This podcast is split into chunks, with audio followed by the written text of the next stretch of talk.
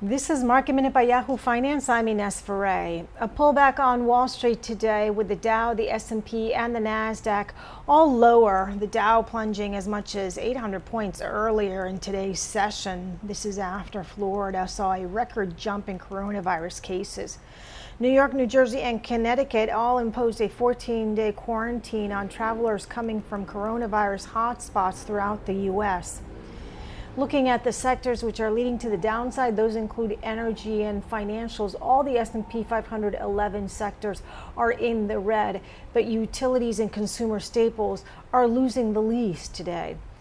And oil today was under pressure with WTI down more than 5%. Brent crude also in the red.